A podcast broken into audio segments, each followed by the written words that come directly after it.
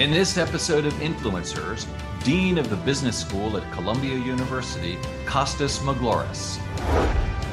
Uh, we're here to train professionals, managers, people that are sort of well equipped to be able to thrive within the digital future that you and I live in.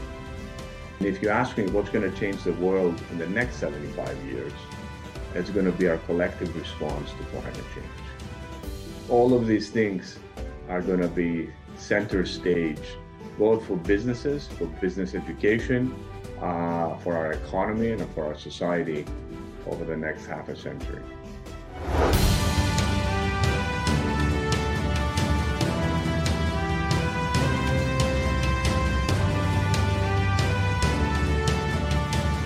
Hello, everyone, and welcome to Influencers. I am Andy Serwer, and welcome to our guest, Costis Maglaras, Dean of the Business School at Columbia University. Dean Maglaras, welcome. Nice to see you. There seems to be some controversy ab- about getting an MBA and the value of an MBA. I mean, it's always been out there, but maybe with all this talk about the, the cost of undergraduate, and of course, in this case, graduate school education, some people are calling into question how valuable an MBA really is. How would you respond to that, Dean Maglaras?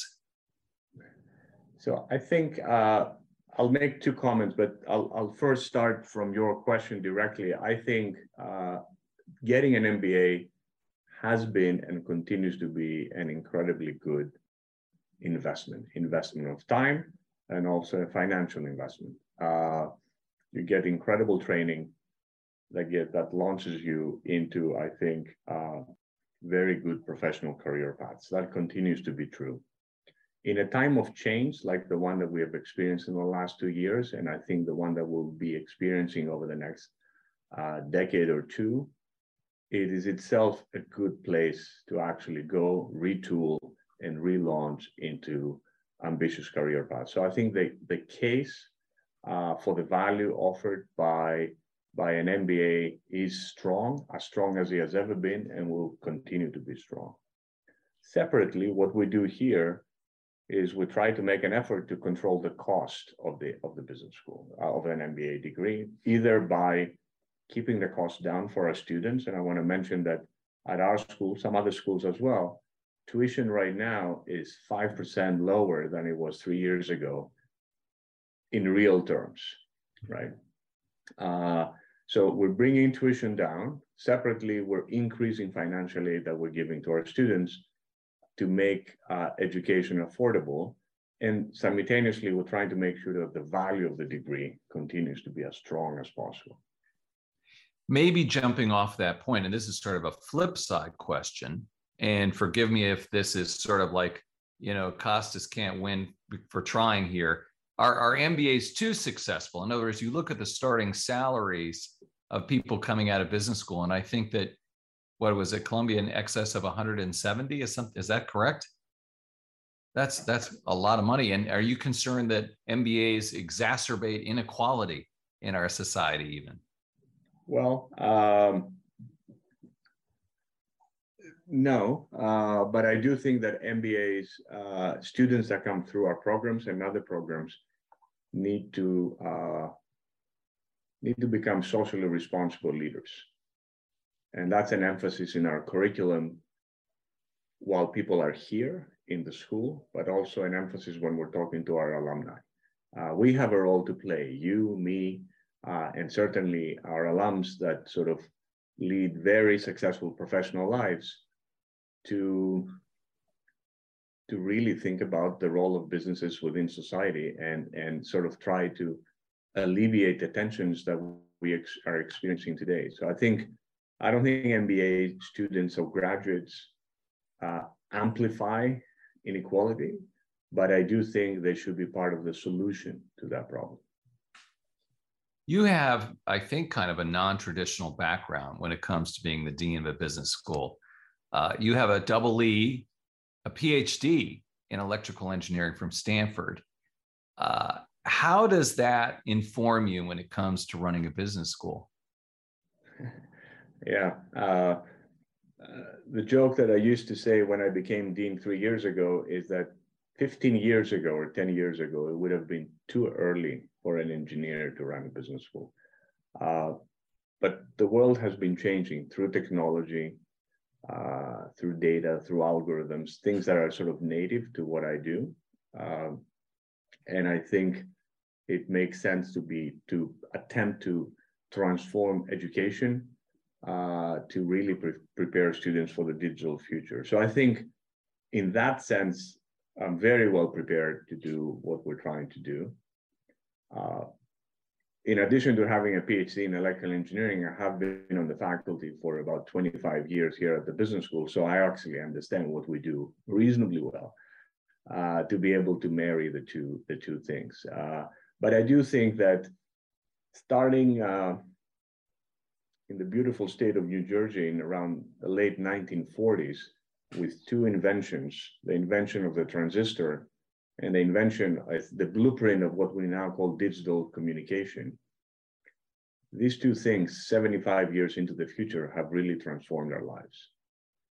Right? They have changed every aspect, how we work, how you and I communicate today, uh, how businesses work, every industry. Uh, and in that sense, they need and they have been transforming business education. And that's a little bit of the, I would say, the rationale of the non-traditional background, as you mentioned. Right. And having said that, of course, you can't just have a pure, say, electrical engineering or technical background because it must be integrated with yes. the other processes and the other ways of running a business, correct? Yes, absolutely. I mean, we're not here to train engineers.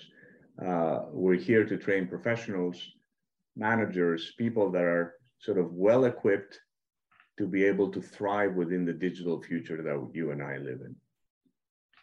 And, and you don't have an MBA. Is that typical or atypical of a dean uh, of a business school? Most people don't have MBAs. I mean, most people have PhDs in their own discipline. Right.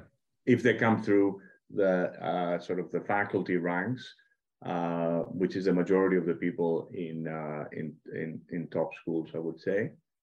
And uh, but depending on whether you studied economics or finance or management or marketing, you're closer to an MBA education than, let's say, the things that I was doing when I was uh, a PhD student. But you know, uh, you learn over time, and uh, and and you adopt. Uh, and and I think, in some sense, uh, it's not an impediment. It is important though to understand really business education, what do our students do, what they're interested to do when they're here, and to really move the school to best address these needs. I want to talk about that a little bit more, what they do. But first, uh, another question or two about your background. Another thing that differentiates you from, say, most business school deans in the United States is your international background. You grew up in Greece and then you studied in England.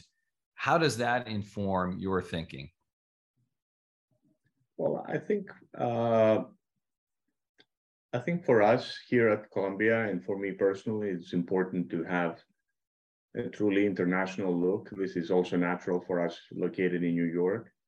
Uh, our alumni, our, our students come uh, from all sorts of corners uh, in the world. Uh, our alumni go and sort of become business leaders all around the world uh, I think it's important for us to understand uh, global business. Uh, I think it's important for us to understand uh, things that have to do with globalization right now about US China. Like, I mean, in some sense, we need to be Uh, uh, both uh, open and continuously refining our understanding of the global economic order, world order. Uh, and I think I'm trying to certainly to move the school in that direction. We've been doing a very good job for decades in that area. So, but you know, I think it's important for all of us to continue to do that.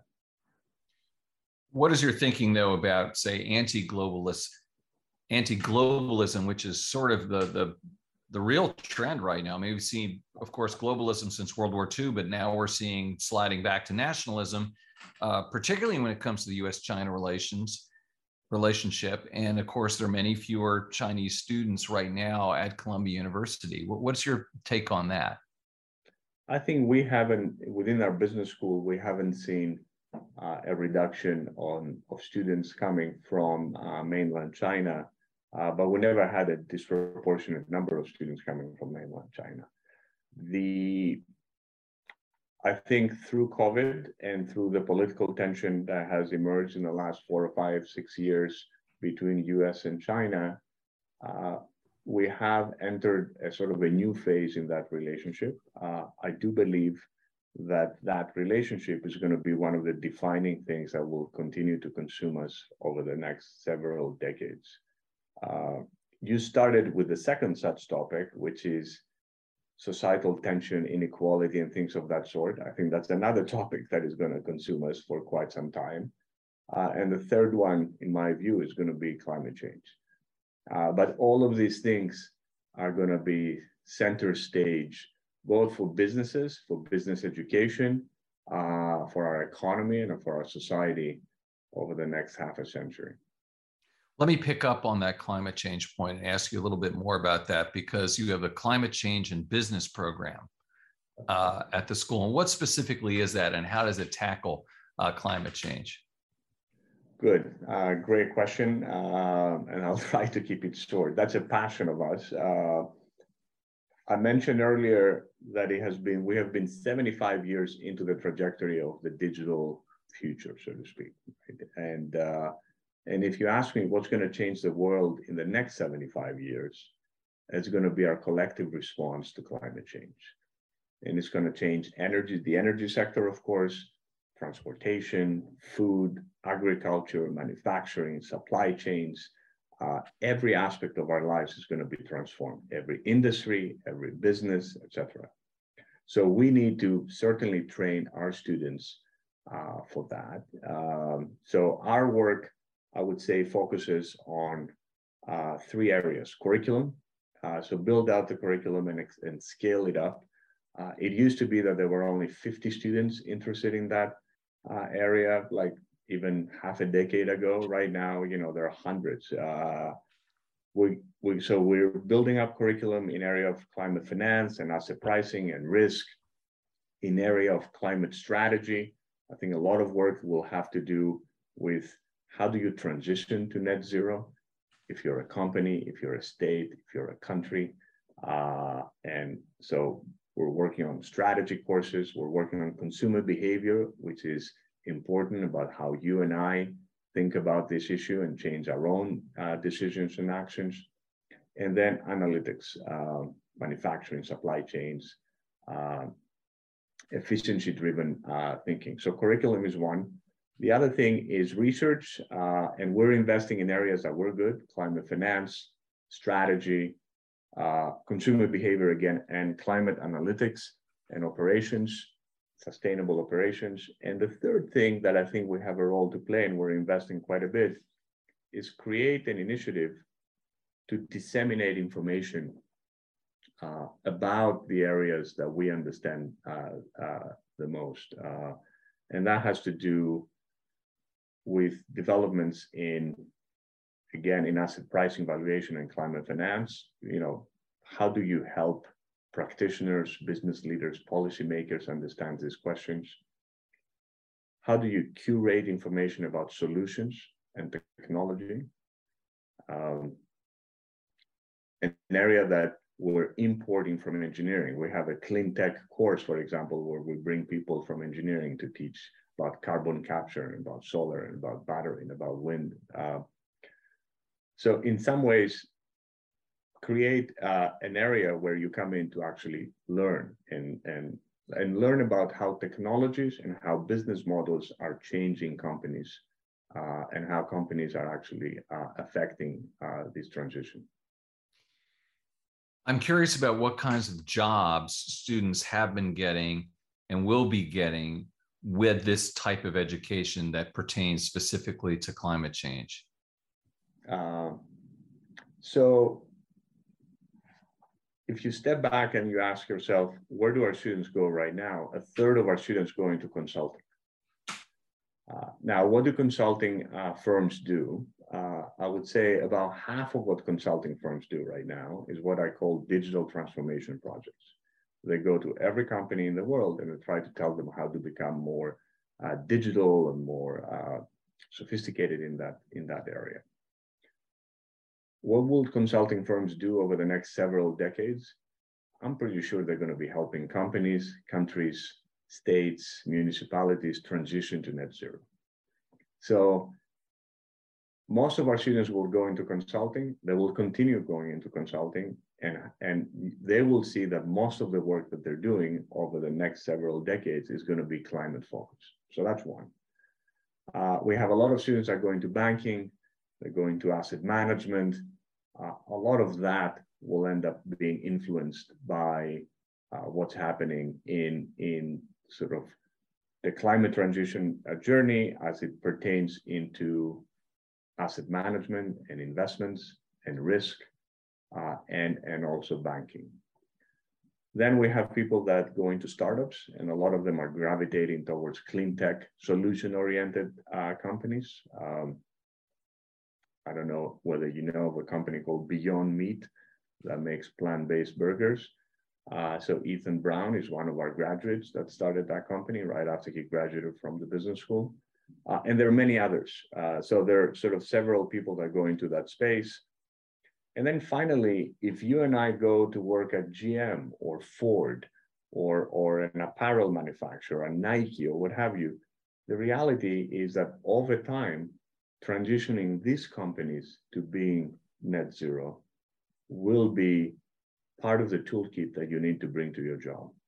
So I, actually think that this education will not just be pertinent to the person that starts beyond meat or the next one, it will be pertinent to pretty much every single one of our graduates because either they will be investing in these companies or helping transition, helping companies transition, or they will work for these companies, or it will be, uh, you know, they will be helping their employer, GM, Tesla, what, what have you, to sort of transition themselves. So I think it's going to be pervasive the same the same way technology and being trained to thrive in the digital future is itself pervasive to our students, irrespective of career path.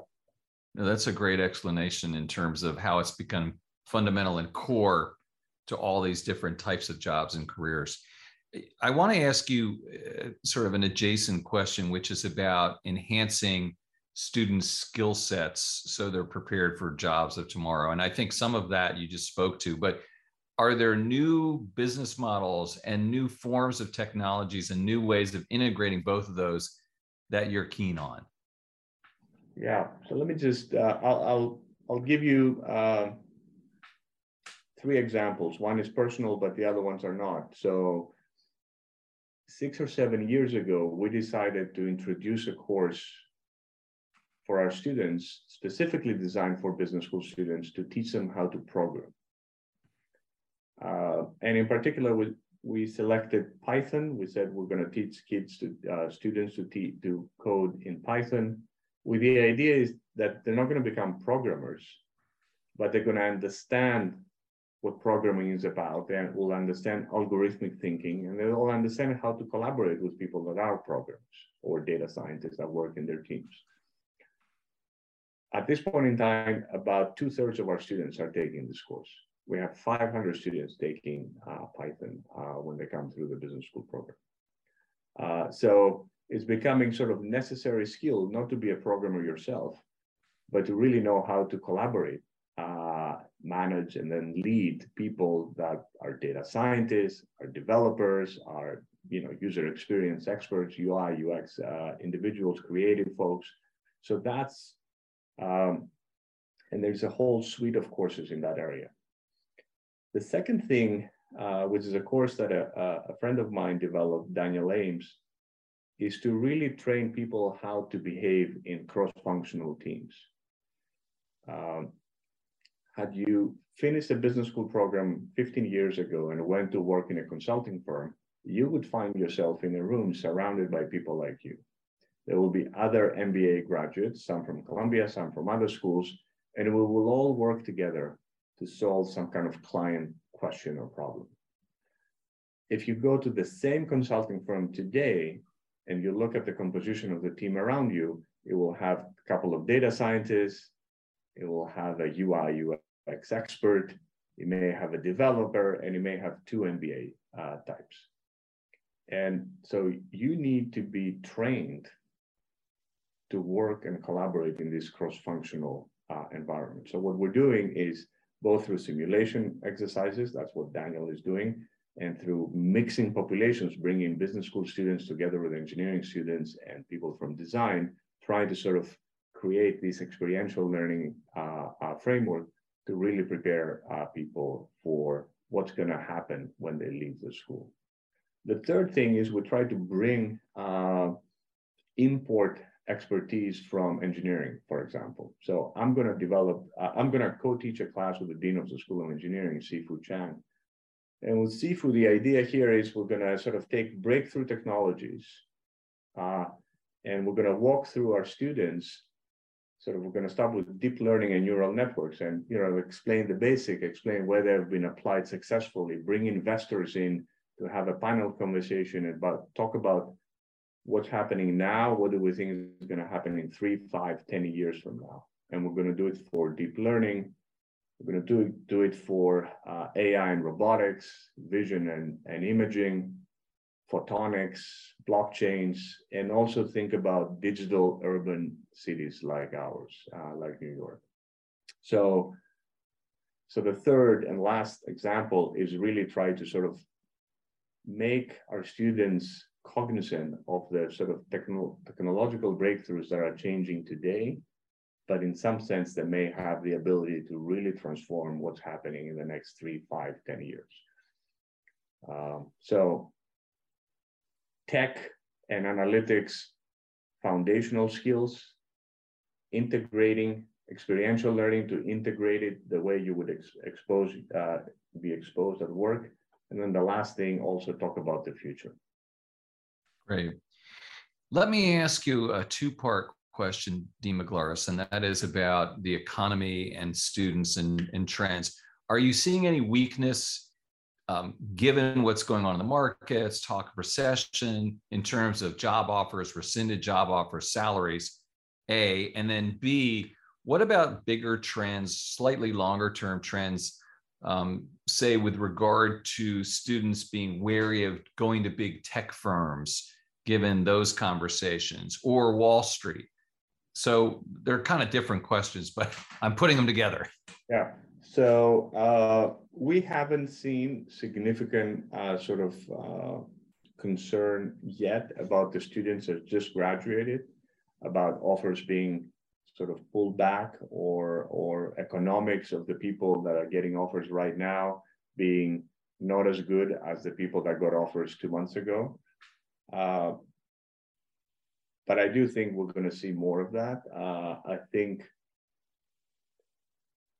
you know, the startup space uh, is the place where you, we're going to see some of that happening. In some sense, uh, companies that are not themselves yet significantly profitable uh, will have to get into a mindset of conserving cash. Uh, so making uh, whatever liquidity they have last longer uh, in anticipation of you know what may be happening in the next you know 6 12 18 24 months. And uh, and that may translate into a reduction of opportunities to join this company. So i think that's an area that we're going to we, you you hear about it and you read about it uh, but i think that's going to play out over the next uh, three six 12 months uh, for sure I think uh, switching to your uh, question about big company recruiting tech uh, tech firms, I, I imagine you were talking about Facebook and Amazon and Apple and Google uh, rather than startups. Uh, I believe um, there is continues to be strong appetite to join these companies the same way that there has always been and continues to be strong appetite to join uh, big banks or to do investment banking or asset management or careers of that sort i think that what we see in our students and we see it more now than we used to see it in the past is that they like to join what they call purpose-driven organizations. Uh, and I and I do believe that a lot of them will try to sort of put that in their calculation about whether do I want to go and work for company X if they engage in this type of activity versus I want to go uh, somewhere else. And I think you know we're, we're going to see more of that uh, in the future. Final question, Dean, and that is I've got to ask you to uh, talk a little bit about your new uh, campus. I know you're so proud of it in Manhattanville. You've committed on the building's unique designs, or commented, I should say, in particular the amount of shared space for students. Why are those spaces so important, and, and what else do you really like about uh, this new facility? Yeah, yeah, well, it has been long in the making, so we love it that it's now over uh, and done. But uh, yeah, the space looks and functions like a modern. Uh, if you go to a modern business building, uh, you see that uh, work is much more social. Uh, it's much more collaborative. We don't all go to our unique offices and work by ourselves, but a lot of times work happens in teams. So this is something that is pervasive in these buildings. You see uh, breakout rooms and study rooms for uh, student teams and conference rooms. And, you know, so in some sense, that's uh, uh sort of embedded everywhere uh, in the buildings. The other thing is that I think is, is new for us is flexible classrooms. So we have classrooms that can be sort of like tiered uh, lectures. you can arrange things in a tiered form but you can also rearrange things in, in a way that it's as if people are working in groups of four or six or eight people. So, you know, I can come into the class, I can lecture for 20 minutes, and I can say, okay, let's now all work on idea X uh, within your team, and let's try to do A and B, and let's regroup in 25 minutes and see where we're at.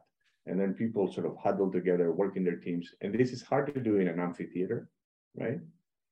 Uh, and it's so we have also rooms that are conducive to this sort of experiential uh, teaching. There's a lot of light, which is also something that is a staple of modern buildings. Um, and there is room for expansion. Uh, so in some sense, it's it's a wonderful uh, it's a wonderful change. And interestingly, and I'm not an architect, uh, but people talk about how design and architecture really changes how people feel and their level of ambition and how they act and you can see it like you see it in the in the students you see it on our faculty uh, and uh, on our staff so i think uh, it's uh, it's it's good to be here and we'll look forward to a bright and ambitious future in a post-pandemic environment as well of course that's for that for sure. yes. Costis Maglaras, Dean of the Business School at Columbia University. Thank you so much for joining us. Andy, thank you very much for having me. You've been watching Influencers. I'm Andy Serwer. We'll see you next time.